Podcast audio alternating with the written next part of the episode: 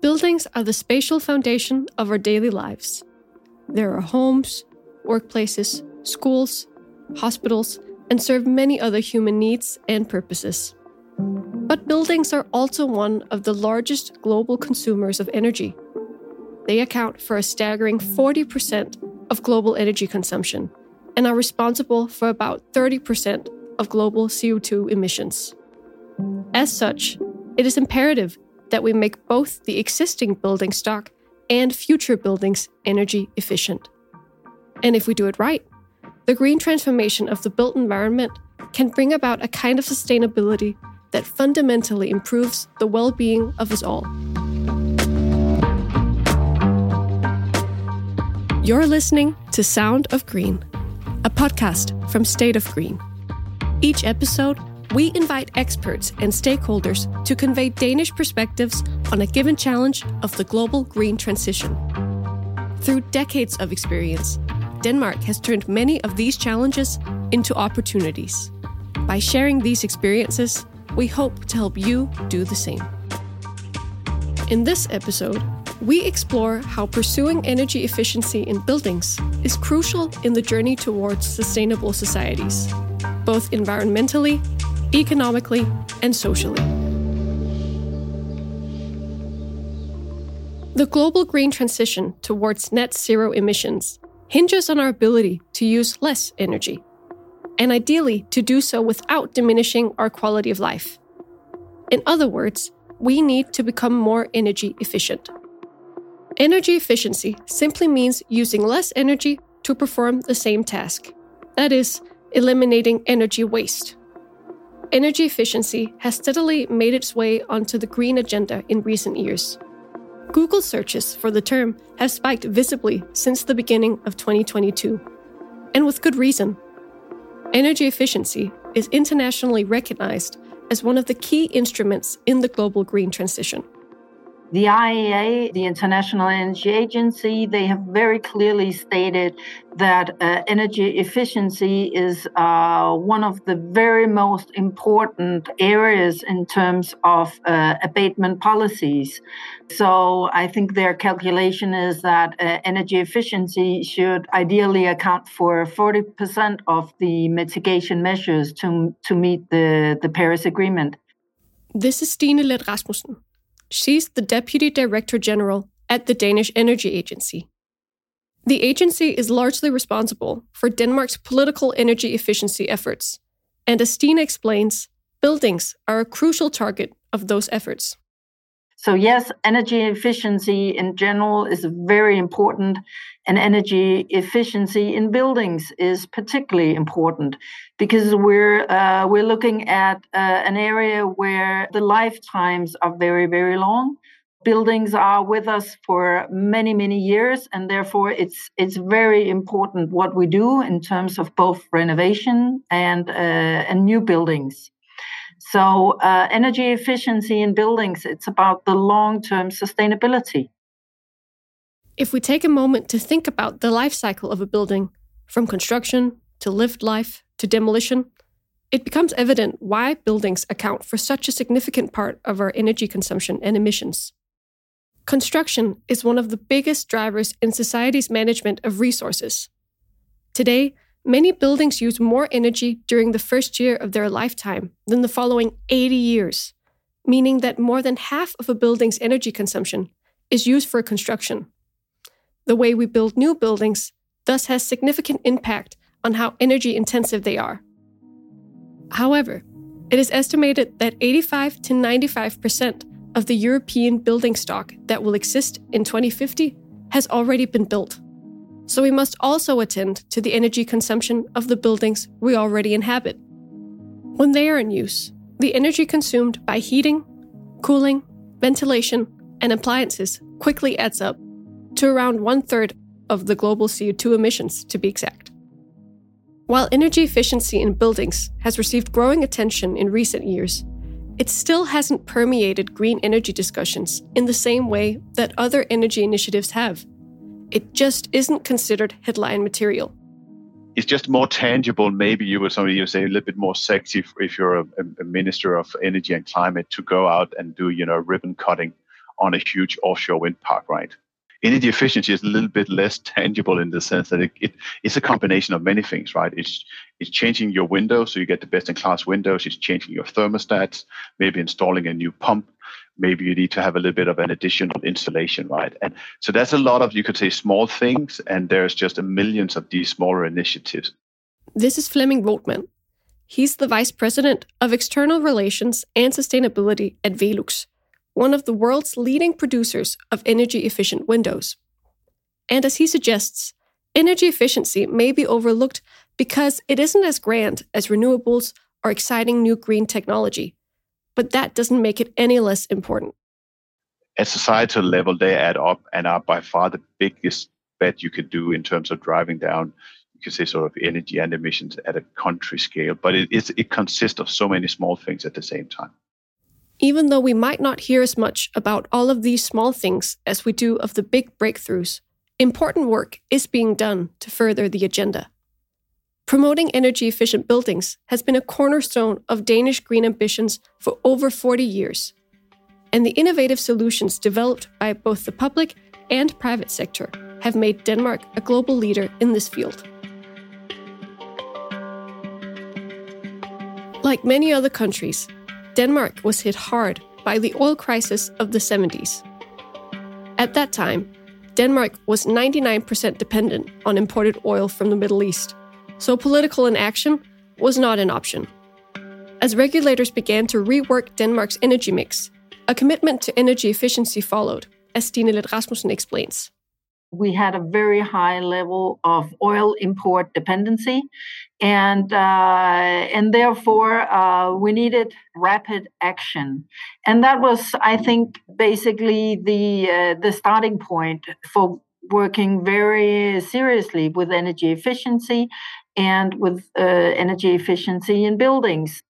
That work saw the introduction of several initiatives to lower the energy consumption of buildings.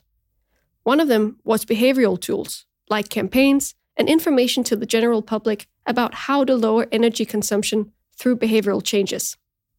Since 2006, energy performance certificates have been instrumental in driving the green transition of the built environment. They rate the energy efficiency of a building and point to cost effective ways to improve its energy performance. This encourages both building owners and potential buyers to consider the potential value gains of pursuing energy renovation? Well, the thinking behind the uh, the energy certificates is that when people buy a new home, that is typically uh, a point where they are more aware and where they are also more likely to go uh, through major renovations, major changes of uh, the house. It's both about increasing the awareness of the people buying a new house, but it's also about giving some very specific advice uh, in order to what can be enhanced in the building, what can be improved. Other initiatives have been more structural, like building code regulation. Designed to realize the potential for energy savings and reduction of greenhouse gases in both new and existing buildings, Denmark has one of the strictest building codes in the world today. And it's paid off. The total amount of energy used to heat or cool a Danish building has steadily decreased since the 80s. However, these efforts also come with their challenges. Successfully implementing legislation in the actual planning of the built environment is no easy feat, something which those who carry out construction projects can attest to. My name is Karin, Petersen, and I work as an urban development director in COWI, and I have been working with urban development and sustainability for quite a number of years. COWI is a Danish based global engineering and architecture consultancy with an explicit commitment to furthering sustainability in the built environment.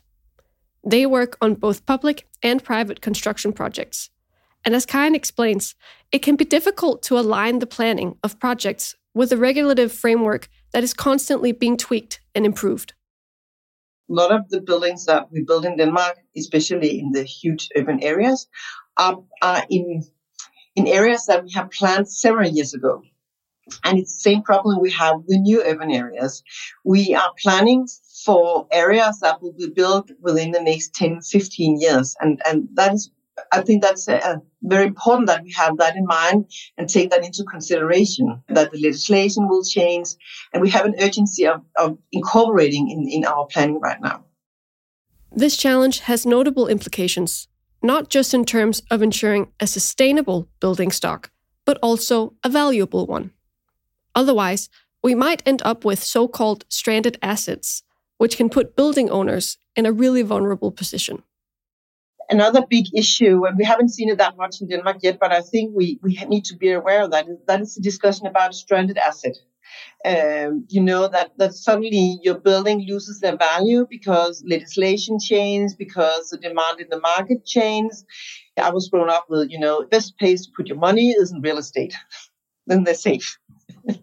but that's not necessarily the case today because there, there might be a lot of demands and changes in, in the legislation that suddenly can make your your real estate uh, having no value. So I think that is very important to have in mind uh, when when we reuse, rebuild, and, and reconstruct in in these uh, new urban areas. Challenges like these makes it all the more important that knowledge is shared across borders. Because Denmark has worked to promote energy efficient buildings for decades, we've gathered a lot of valuable experience, as Stine Rasmussen explains. What we try to do is uh, share experiences, both uh, in terms of the do's uh, and the don'ts, because we have the advantage that uh, we have worked with this for uh, for over 40 years. So uh, we've we've learned quite a bit both in terms of uh, uh, what works, uh, but also in terms of what doesn't work. According to Stine, one of the most important lessons that others should take from the Danish experience is the need to diversify the regulative instruments used. I think there's a lesson learned in terms of not relying on one single instrument, uh, but having a wide palette of uh, instruments in play in order to address energy efficiency and energy efficiency in buildings. So uh, we need some economic disincentives for energy consumption, such as tax on uh, energy use, but also some uh, economic incentives in order to make it even more attractive to invest in energy efficient solutions, uh, such as renovation of uh, of the buildings uh, via subsidies. And I think uh, it's um, it's also Danish experience that there is still even working with these economic instruments, there is still a good case for working with uh, regulation as well. And finally, uh, behavioral uh, tools can also move something on top of this. So I think it's an interplay of different instruments that we need to take out of, uh, of the toolbox.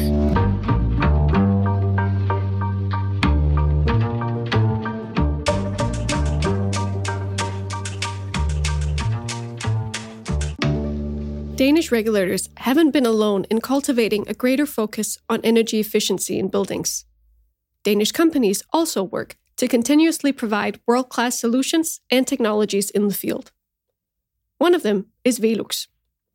Velux, as mentioned, is one of the world's largest producers of windows, and windows play a key role in regulating our heating and cooling in an energy efficient manner. As put simply by Flemming Voetmann, so we focus both on making sure that you don't lose heat and at the same time actually also in the summer to try and prevent overheating and thereby minimize the need for air conditioning. However, pursuing energy efficiency in buildings is just as much a question of health and livability as it is about energy savings. And to fully realize the sustainability potential of the built environment, all elements must be balanced. Yes, I, I, think, you know, when it comes to uh, buildings, and, you know, most of us spend the majority of our life inside buildings, whether it's in schools, offices, or, or in our, our private home and whatever, right? So, of course, you need you need to factor in a number of things at the same time. You cannot just solely focus on energy. So you also want to to make sure that you actually get a healthy dose of, of daylight, which I know a lot of people really appreciate. And of course, at the same time, you also want to make sure that you have a great indoor climate. And then, yes, at the same time, you also want to make sure that you have an energy efficiency element to it. So, so we're trying to balance all three things at the same time. Crucially, the value of this balancing act can also be expressed clearly in terms of economy and welfare on a societal scale. Here are the numbers. In Europe alone, it is estimated that companies collectively suffer 923 billion euros in lost worker productivity every year due to poor indoor working environments. For hospitals, optimizing the indoor environment can reduce the average time spent in hospitals by 11%. Across 90 million patients annually, that is a societal benefit worth around 42 billion euros. For schools, optimizing the indoor climate heightens students' performance, letting them achieve the same learning results two weeks faster per year. One instance where Velux has sought to find a healthy balance is with the project Living Places. With the project, they've challenged themselves to build a green model home that is both accessible and sustainable. It arose by looking at the most common Danish home and asking how materials, construction, utilities, and architecture could be rethought towards building homes with less impact on the planet. Could we build, you could say, sort of a prototype house, but where the challenge was you can only use existing materials. So nothing that's in the R&D pipeline, basically any material that you, me, everybody else who's listening to this podcast can go down and buy today. So that's that's the first thing, right? Secondly, the house has to be affordable because of course it's super easy to do any types of prototypes if you have an unlimited budget. And then we also look to okay, so then we challenge ourselves: how much can we drive down the carbon emissions while maintaining great indoor climate? It turns out that the answer to that last question is quite a lot. In total, the energy use of the house is 3.8 kilograms CO2 equivalent per square meter per year, and that includes the materials that went into the house. To give that number some context, the Danish government requires that all new buildings built from 2023 and onwards mustn't consume more than 12 kilograms CO2 equivalent per square meter per year.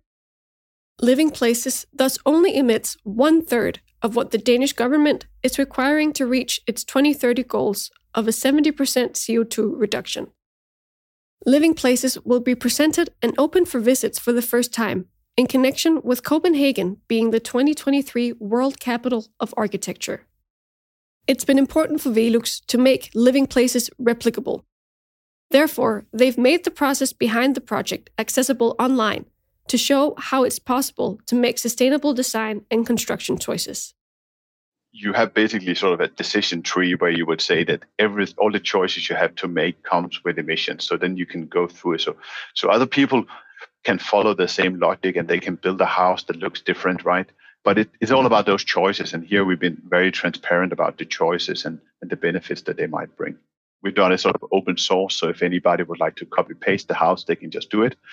Uh, our goal is just to inspire people to, to try and do something like that. The sharing of Danish experiences is also core to the work done at COWI.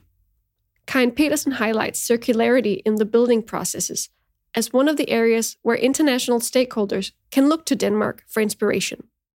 We have come quite far in Denmark in terms of reusing materials, and I think that is one thing we can share with with clients from from abroad. Um, today's waste, so to speak, is tomorrow's resource. So it's very important that we look into this issue that, that when we take down buildings, we do have a lot of resources in the building. And we're quite good at that. Almost 90% of the materials that we have left when we demolish a building will be recycled. One of the concrete strategies currently being pursued in both the Danish private sector and regulation is life cycle assessment of construction projects. A life cycle assessment compiles and evaluates all inputs, outputs, and potential environmental impacts of a product or system, for example, a building, throughout its life cycle, from the extraction of raw materials to its final disposal. In other words, from cradle to grave. Together with multiple partners, COWI has created a tool for this kind of analysis, which lets the Danish construction industry calculate the environmental and economic costs associated with building projects. Well, in our business, we have developed a unique tool for this purpose. Um, so we can read the consequences of, you know, a given solution in, in terms of the CO2 footprint. Even in the design changes, we can log it. And we have also added the cost to this uh, calculation so we can both measure the CO2 footprint or outcome, but also see what does it cost when we do a building. This kind of work is obviously important in terms of making sure that the environmental impacts are calculated and documented to provide a solid basis on which sustainable decisions can be made. But it's also about establishing common sustainability practices that can become an integrated part of our way of approaching the built environment, as Karin explains. So we very much focus on the circular solution in, in using buildings and building parts and the materials um, in order to optimize, you know, um, the energy efficiency and making long-lasting solution as a natural part of our work. It's hopefully clear by now that pursuing energy efficiency in the built environment is an important pathway to sustainable societies. Energy efficiency lowers CO2 emissions as well as heating and electricity costs. It also increases the value and lifespan of a building and improves the livability for residents. These benefits are especially crucial in a time of major uncertainty about the global energy situation, as Stine Rasmussen explains. Well, uh, it makes a lot of sense to lower the energy intensity uh, of our economies. Obviously, in terms of climate and uh, in terms of energy security of supply, but also in terms of public health. It also makes our economies, whether that be the public economy or the household economies, uh, less exposed to uh, to energy price shocks. So I think uh, it's a very wide palette of, of, benefits that we can we can harvest from uh, from working on energy efficiency in in buildings. Taking a broader view, pursuing energy efficiency can play a critical role in pushing our common energy systems towards a low carbon future by reducing energy demand. As a matter of fact, it makes very little sense to separate the two. We need to recognize that the energy consumption needs to be viewed together with the energy supply system. We are moving towards an, uh, an energy system which is increasingly relying on uh, renewable energy which is also variable energy, which is uh, an energy production that goes up and down with the weather, whether uh, the wind is blowing and the sun is shining. And uh, with large amounts of renewable energy based on wind power and on solar power, we also need the uh, energy consumption to become more variable, to become more flexible. I think we, we need to think of this in terms of a tandem a movement. We need to lower energy consumption in order to be able to supply in a green manner. So if if we were to keep growing our energy consumption, we wouldn't be able to cover our energy consumption by uh, renewable energy sources. So, so I think the shift to renewable energy and the intense work on energy efficiency goes hand in hand. Some might say that if energy efficiency is such an undeniably good idea, it will eventually happen by itself. But as Flemming Voetmann from Velux points out, realizing the potential of energy efficiency largely relies on our human ability to change our habits. As such, there's no reason to not proactively push the agenda. And that that follows that idea that you know uh, that some economists have that you know because you know the payback time is very lucrative, then it should happen by itself. Yeah, that's where I think that if you ask a psychologist or a sociologist or an anthropologist or others, will say, yeah, that's not necessarily human nature, right? Because we also have habits, but we always just think that sometimes you need to accelerate that. So, so there again, building codes, standards, regulation, and sometimes these voluntary building codes can be very beneficial, so that everybody across that value chain focus more on on energy efficiency. On top of strong regulatory frameworks, the example set by private actors also matters greatly in terms of inspiring global change. Luckily, green business also tends to be good business. This is something Karin Petersen experienced with the launch of COWI's most recent sustainability strategy.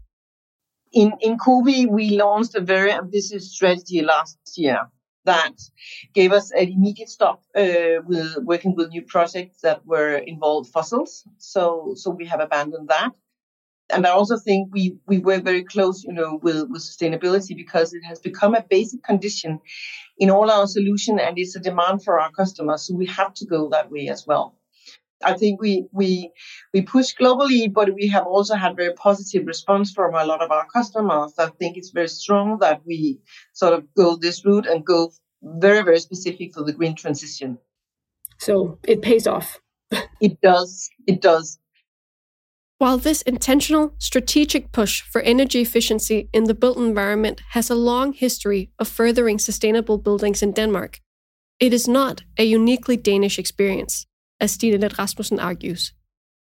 I think that the framework conditions, the regulatory and the uh, economic framework uh, conditions uh, have pushed Danish architects to very much factor in energy concerns in uh, in their in their designs in the uh, in the building practices in Denmark. That being said, I don't think it's a particular Danish experience. I think these practices can be copied uh, many places. One thing is certain. In the complex combination of global crises we're facing, the built environment represents one of the most pressing but also promising areas of action if we manage to make it a collective priority, both for our own and future generations' well being. We have uh, a global population growth. We have uh, changing demographics.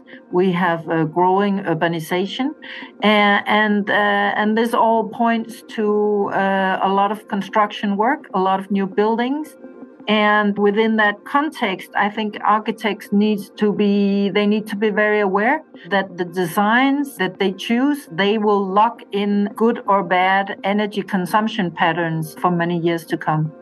All of us need to opt for the best solutions all the time.